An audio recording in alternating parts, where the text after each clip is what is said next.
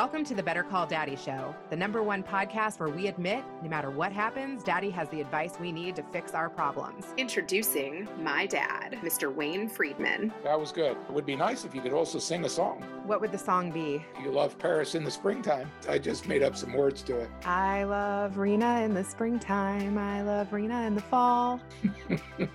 That's right. That's good enough. Oh boy. Let's dive in. Today we have Susan Rogers. She comes from a social work background and she helps the living and the dead. You heard that right. She speaks to and counsels the dead. Susan, welcome. How did you connect with my dad? We graduated from high school together. We went through high school all the way through. Oh my God, he did not mention that part. No. Oh, geez. Yeah, we went all four years of high school. And it may have even, we may have even been in junior high school together. Yeah. Oh my God, how cool is that? Yeah, it was cool. He was a great guy.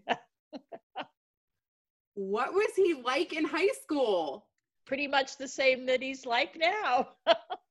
Oh my God, that is so cool that you knew my dad in high school. I did not get that part. oh, yes, yes. Do you have any memories of him? I mean, we were probably in most of our classes together because I was kind of the, the hippie radical in the classes, and he was far from that. What was he like? he talks a lot. He always has talked a lot. Don't tell him I said that. and he's a very smart guy. I mean, he can he can expound on like so many things. But yeah, that's what I remember. That he talked a lot and he was very very smart. Aw, I agree. I agree with that. I know that like he was part of the chess club and he was into sports. I was hanging out with the the hip kids out on the corner smoking the cigarettes. Your father was not involved in that at all. So cool. So are you from that area? Yes, I'm originally I was born in Fall River, but now I'm in Florida. Yeah, you totally said Florida like you're from Florida. he told me that you have a ghost friend. yes, yes. Back up in in Massachusetts, yes. When did you meet this ghost friend? It was officially, I guess, in 2014. And it was at this little club bar we used to hang out at, restaurant bar. There was just one night that uh, I felt this kind of tug on my hair, tingle in my leg. And I was like, hmm. So then it just kind of progressed from there. And that's what the book is all about. I guess I am a psychic. So I guess because he could tap in, channel in, you know, tap into my energy. When did you know that you had these psychic abilities? when I was a kid, I, I knew something was going on. I really couldn't define it and I couldn't I couldn't probably have explained it, but I remember when I was a little kid talking to people, talking to people who weren't there. That's my first memory of it. And then I actually saw my first ghost when I was 31. It was my great grandmother, and she was standing at the foot of the bed and calling my name. I mean, it didn't bother me because I was used to it. I mean, I'm just, it's just been part of my life. And I never felt threatened. Did you have a conversation with her? No, she just called my name, you know, and I knew it was her voice and I could see her standing there. And I was just kind of shocked because it was the first time I had ever actually seen a ghost. But she wasn't like all, you know, drapey, gauzy type thing. It was her. I could see her, her features, you know, almost as if she was standing there. She's just a little wavery, you know, just a little bit. But it was her for sure. Can you channel your grandmother or other people? Yes, I have not ever channeled her back. I can always try to make a connection. It doesn't always connect. And then I get spirits contacting me. My theory is I was a social worker all of my career. And so my whole life has been helping other people. So I tend to have spirits contact me that I can help. I'm interested in your social work background. Can you tell me a little bit about that chapter? Sure. I got my degree in social work from Providence College in Rhode Island. My first couple of jobs out of school, they social work jobs paid terribly when I was just out of school in the in the late 70s and early 80s. My first couple of jobs were with helping abused children, dealing with that. Very very traumatic, very stressful. I went to work for a while in a hospital doing medical discharge planning and that kind of thing and helping people make arrangements to go home. And I also worked in elderly abuse. Probably maybe five years after I started, and I got involved with an advocacy program for elders who needed nursing home care.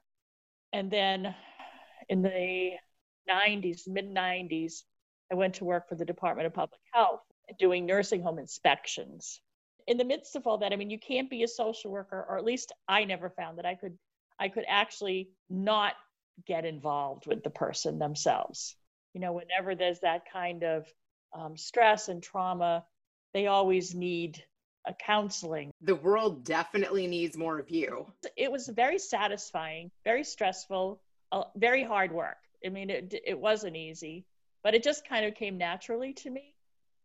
So that's why I think that it's kind of just transferred over into my dealings with the spirit world and those spirits that were really harmed or had trauma in their lives on earth that wasn't resolved after they died are looking for healing just like any one of us would that went through that kind of trauma.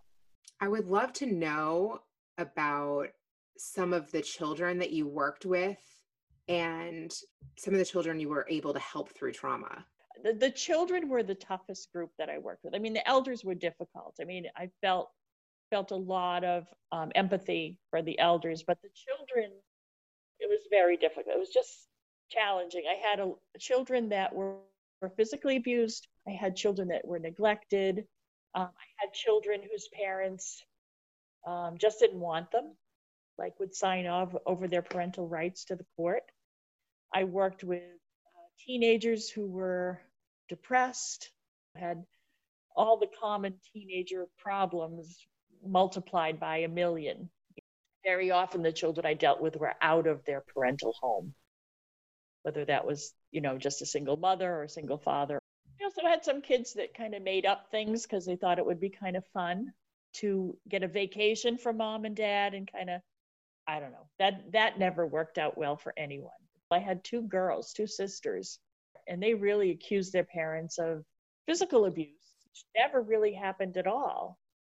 But until you investigate, you don't know that. So you have to take the girls out of the house because you have to protect them. And it just it was horrible. It was horrible for everybody involved. What is the investigation like? You interview anybody and everybody who might have any involvement in the situation, anybody who might have any information. The kids, the parents, the aunts, the uncles, you know, brothers, sisters, next door neighbors. And you have to remember that this was in the 80s, so we didn't have any phones to record things. We didn't have cell phones, any of that stuff. Very often you had to go to court. You'd have to go to court and testify. That's hard. It is hard. Yeah, it is hard. And how do you know if they're lying? It just becomes a judgment call. You just have to you have to watch facial expressions, you have to watch body language, you have to listen to the tone of their voice, and you basically just have to make a judgment call at the end. That's what it comes down to. Were you able to help children through their parents not wanting them? Yeah, there was one little girl in particular. I almost decided to adopt her, but I didn't. She was the sweetest little thing, and she was the same age as my son. I think she was seven at the time, seven or eight. Parents, they were both drug addicts. Well, I wouldn't say they were drug addicts. I think they were recreational drug users, and they liked to go out and party. They would often shovel her off to her grandparents or an aunt or a friend or whatever they never really did spend much time with her. And then she was removed from the home for neglect because they weren't providing. It just ripped your heart out. I mean, this beautiful little girl was the sweetest thing. And the, and the parents just like, no, we, we, don't, want her. We, you know, we don't want her. We don't want to be parents. We just, you know, she's in our way. So she went into foster care because there wasn't anyone in the family really capable or available to take her uh, in. But she was seven. She knew that. I mean, she was aware of that. And that was just so heartbreaking. We did find her foster placement, and we did find her an adoptive family after many months after parents signed her over. She was one of my favorites, one that I will never forget. I wonder if her parents regretted that. I don't know. I just hope she got a very good, happy adoptive home. Have you kept in touch with any of the kids that you've helped? No, no, I haven't. It's funny because I worked in television and some of my favorite guests from the show have now found me on social media and Oh. kept in touch with me 20 years later. Oh, wow. Yeah, that's cool. I was in their lives for such a short time that, you know, it, although it was a, a stressful time and it was a, a, an intense time, it still was a very short time. And probably in their young lives, you know, they moved on. I'm sure they had more stressful times and more intense times. And it was just one episode of many, I'm sure. I'm also interested in the elder abuse. Is that most of the time from family? Yes, yes, it is. I do say that very often the family is frustrated. They are having a hard time coping. Their parent or grandparent or whatever is not the person they used to be. You know, they're no longer capable. They were always the strong one or whatever. And now the child or grandchild is the one who has to ta- be the caretaker. And that's a difficult transition to do. So very often it was frustration. Many times it was financial abuse as well. And that often would be from strangers or neighbors or a frequent scenario was would be like a, a, a younger woman who would say, Oh, I'll come in and help you and I'll take care of you and I'll be your caretaker and, and move in and, and begin that role. And then while they're there, they just take incredible advantage and end up, you know, cleaning out bank accounts, pawning jewelry. I mean, it's it's an awful thing. What can someone do if they know someone in that situation? In most states have elder advocates of some form or another at the state level, and then they have local or regional offices of that state agency. What do you think of this whole COVID situation? Oh boy, I don't, you know what? I go back and forth. Some days it's like, oh my God, where's my mask? I gotta put my mask on. And then other days it's like, oh, I'm so sick of this mask. I think it's a very real issue. I think, as always, there's some hype with every situation that happens. I don't want to be the one to call where the line is. I don't want to be that person. But COVID for people that are being abused.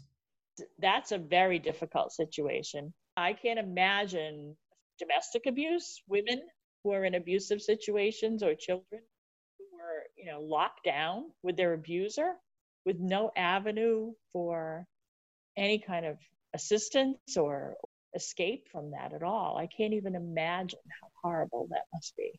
Have you been visited by any ghost friends in your house? Actually, yes. I don't know who they are, though. They haven't identified themselves to me, but very often I'll be lying in bed early in the morning or late at night, and I'll hear like the sound of someone putting the key in the lock in the front door, and then the front door kind of opening, but there's nobody there. I've heard knocks on the door, and then like the sound of packages being dropped, like in front of the door. And I'll go figuring, oh, FedEx or whatever was here. And nope, there's no boxes, there's nobody there, there's no packages. And yeah, there's some traffic there. I just, I don't know who it is though. I, I presume it must be a former resident of the house, um, but I don't know who they are. I haven't figured that out yet. Do you hear voices? Occasionally, but not very often, not at the house. There's a local bar that we go to. I often hear voices there, or I will, like, I'll be sitting and I'll see like a shadow out of the corner of my eye, and I'll turn around and there's nobody there. Or I'll hear the door opening and closing, like somebody's coming in. No, it's just, it's it's been there a very long time, and it's been a local spot Are you drinking when you hear the voices? sometimes sometimes not it's kind of funny because my boyfriend who is the most logical concrete person in the world he says it's because he's a capricorn but he has an explanation and everything has to be tidied up and you know and since we've been together he has no problem accepting that i have interaction with spirits but every now and then he'll say Anybody here? Somebody just touched my shoulder, or somebody just pulled my hair, or somebody just tugged on my shirt. Anybody here? Anybody here? And he'll ask me, and it's like, yeah, there could be. so he's starting to experience some things too, just by association, I guess. So has he ever seen anything? No, he hasn't seen anything. And you said that you can channel people as well, right? Yes. I also read tarot cards for people. So very often when I'm reading their cards, if they're asking about somebody who's passed or something, uh, that that spirit will come through to me while I'm reading their cards and have a message for them. I have a friend that really wants to be able to reach her parents. Is that a common ask? Yeah, it is. Parents, you know, brothers or sisters who have passed, a very close family member that's passed. It's, and I will do that for for people. I will try to help them do that. It works probably 75% of the time. I can get some information. It helps if I have an object that belonged to them. Is anybody here right now? I don't think so. Although I had a friend that used to say when I walked in the door, I brought an army with me. So she always used to tell me.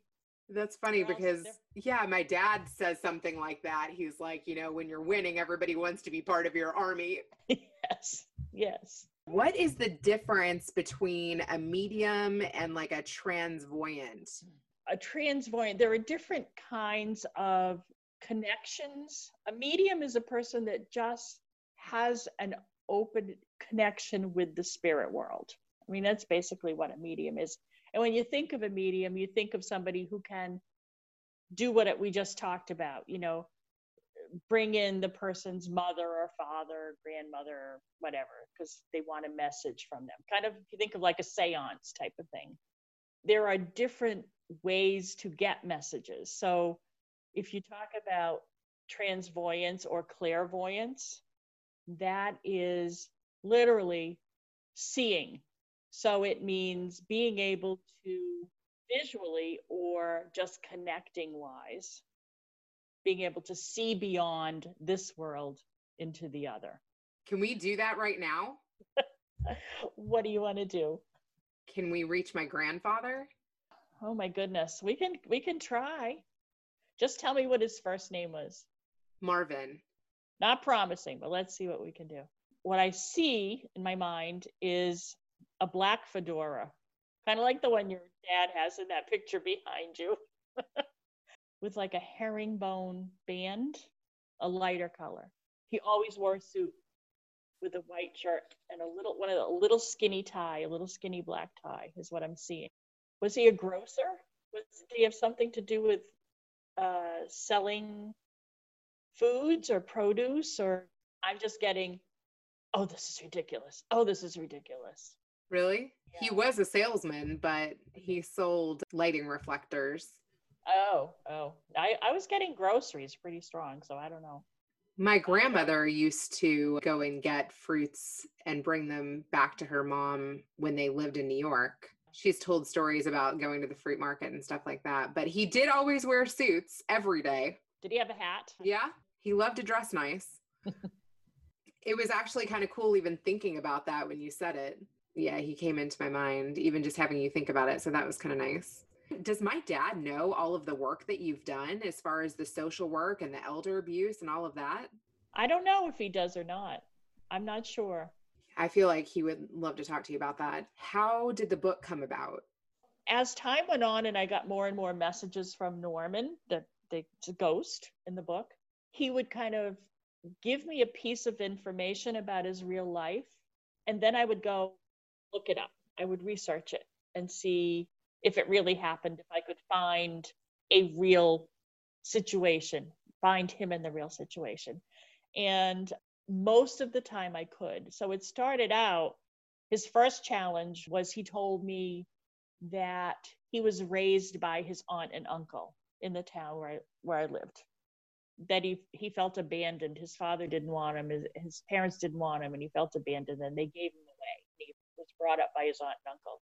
So I went to the census records, which are available up through 1940, and I searched all the census records for a nephew named Norman living with an aunt and uncle in a town. There were only two came up, and he was one of the two.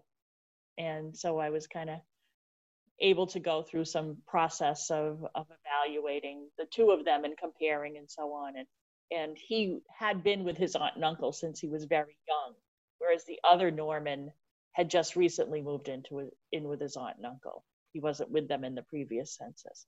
And I discovered a number of facts that I could put with information that he gave me. Not all of them came out perfectly. Like he told me he was in the Navy, but he really was in the Army.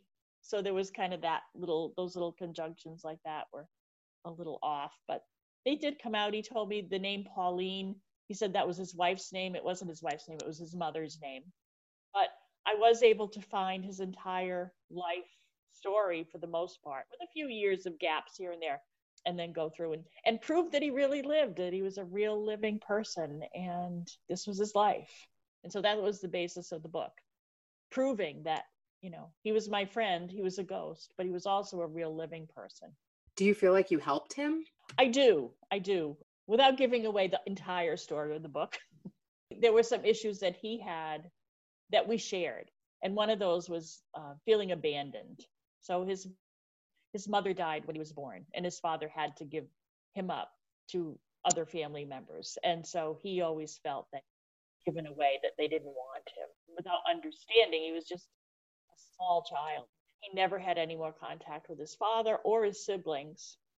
So we really had these issues with abandonment. I kind of did too. A lot of my family members had kind of died when I was young. And so we kind of helped each other and that came out to be the purpose of why we really got together. How can someone work through abandonment? Do you have tips? Well, I don't think you ever work through it and resolve it. I think that you can come to terms with it. So you still feel like you struggle with those same feelings? I think I have come to accept them and I no longer really struggle with them. It's just it happened. There's nothing I can do to change it. It wasn't pretty, it wasn't nice, but I can't change it. So it happened. I'll accept it and I'll go from there. Do you feel comfortable talking about who abandoned you? I got divorced from a husband after 36 years. My mother and I, I have never had a good relationship. She didn't really abandon me, but there was not a lot of affection or love there, which I always tried to seek. I was always trying to do things that would make her want me, love me. Finally, I came to the realization that it was never going to happen. It was the way it was. Why don't you think she loved you? Um, I think she was too caught up in her own self, her own issues. Do you think that led you to your social work? It certainly could have had a good part of it, sure. Yeah. What was your daddy like? he was great. I mean, I was kind of a daddy's girl. I was the oldest. I had sisters, and he never had a son. So very often I was the one that would like watch the baseball games with him. We were very close. I love that. So do you believe in an afterworld? I do. I believe in reincarnation. I believe that when you die, your spirit should be able to look back on your life and any previous lives and say, This is the lesson I learned, or geez, I didn't do a very good job at that. Maybe I should try it again, see if I get it better the next time. And so then I think that's the motivation for going into your next life. Your spirit and your your essence is what how I think of it will always be the same no matter what your outer casing might look like. Even if you're reincarnated. Which is why your spirit and your soul identifies those issues you need to work on. Because if you have an issue, if you have a problem, you can change it by identifying it and working on it. So if you're a murderer, if your essence is to be a murderer, you have to learn to not be a murderer. Was your life cut short by some traumatic means that you became angry that you weren't able to complete what you wanted to to to live out your life? You know, you died at 25. Um, I have a spirit that came to me. I call him Captain Jack. He told me his name was Jack, and he was a whaler. He was the first mate on a whaling ship. And his father was a, a very famous whale master, whaling master, captain ship, owned ships, and so on. And Jack was 24, and he was on this um, whaling voyage as a, a first mate. So getting his experience. So the next voyage he made, he was going anticipated that he was going to be the master of his next voyage because he was going through the whole process and his father was going to help him.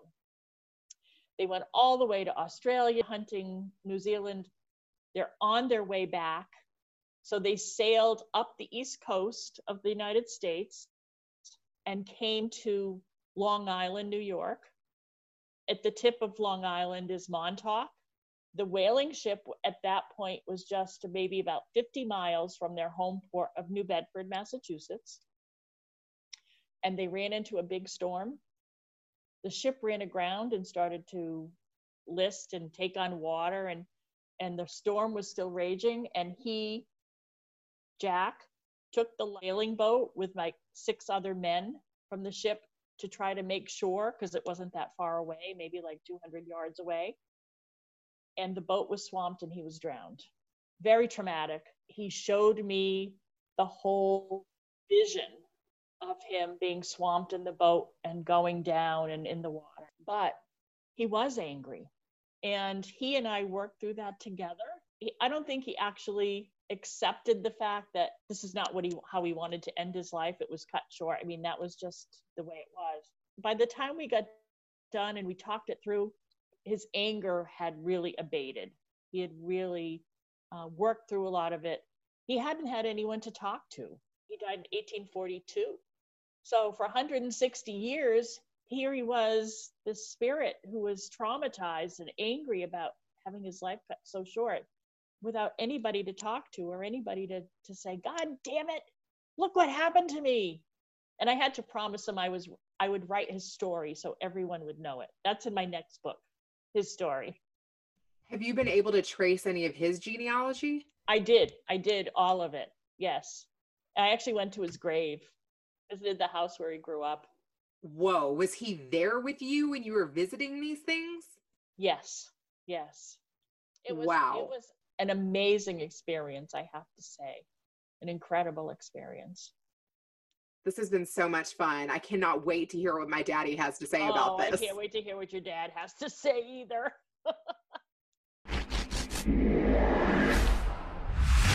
so, Daddy, what did you think? What a very interesting uh, meeting with Sue Rogers. and as you already know, it's quite a coincidence that I got refamiliarized with Sue at a reunion of my high school, and she was in most of my classes. She's right, through junior high school and high school. Isn't that an unbelievable story to start with? Yeah, you left that part out when you uh, told me that I should have her on. She wrote a book, which I read, and where she has been able to connect with people that are really in between worlds where they uh, have issues or problems. And isn't it ironic that people that even have left this world, because she's already mentioned to you that she's met someone else that has contacted her that has had different issues and wants his story told, which is going to probably be her second book. And her first book, Searching Out Norman, is a really a very intriguing book. Hopefully, you'll have a chance to read it as well, and hopefully, your viewers will want to read her book because it's really a very down to earth, fascinating uh, book of how she searches down uh, a person who contacts her their whole life and their whole life story and tries to show that not only the person exists, but what some of the issues this person has faced alive and some of the issues that they're facing now that they've left this world and what they want to try to correct or get their story told, even though they're not here any longer. I think it's a very fascinating analysis. And as you know, your father has had some visions of the future at times, and you know how strongly I'm connected with the Almighty, where He has given me uh, certain lessons and visions and lifetime experiences where some people would think that your father has maybe lost his mind a little bit, but yet these crazy happenings, as you know, have happened. And uh, when you talk about certain people that I have visited that were a part of the synagogue or part of our family where that was near the end of life, where uh, uh some of them have seen me as a, a vision themselves that like I was some angel taking them to heaven. David Kahn, what was the name of that math teacher? Sturman uh, girl, uh, Beth's mother, and there's that's just three of many people who have actually talked to me just before they've passed away, thinking that I was the angel to take them to heaven. I think it's very possible that people can develop their brain to be able to communicate, not necessarily by talking to someone, that you can actually think hard enough about a person and be able to communicate your thoughts or your uh, instincts to them without having a conversation on the phone. Where there's a lot of times where I could be thinking of even you, Rena, or someone, and all of a sudden I get a call on the phone just by thinking of them. The Better Call Daddy show is now proudly sponsored by Sadie Simper Designs. Listen, I had Sadie make some custom animated GIFs for this podcast, and they were fantastic. Animated GIFs are a great way to make Instagram stories more interesting, and they can also be used in place of your logo to make your emails more dynamic. Sadie creates custom branding. She doesn't just take a logo based off of nothing. She helps you take time to build your brand's identity and she creates a brand suite that is truly tailored to you. Have you seen my Megawatts Productions logo? She made that. Visit sadiesimperdesigns.com to see portfolio and brand packages. For 20% off your custom GIF or brand suite, email sadiesimperdesigns at gmail.com and use the subject line Call Daddy. Now you can subscribe on Apple Podcasts, Google Play, Spotify, and tune in. Add Better Call Daddy podcast on IG at Rena Friedman Watts on LinkedIn.com. Thanks for listening to the Better Call Daddy Show.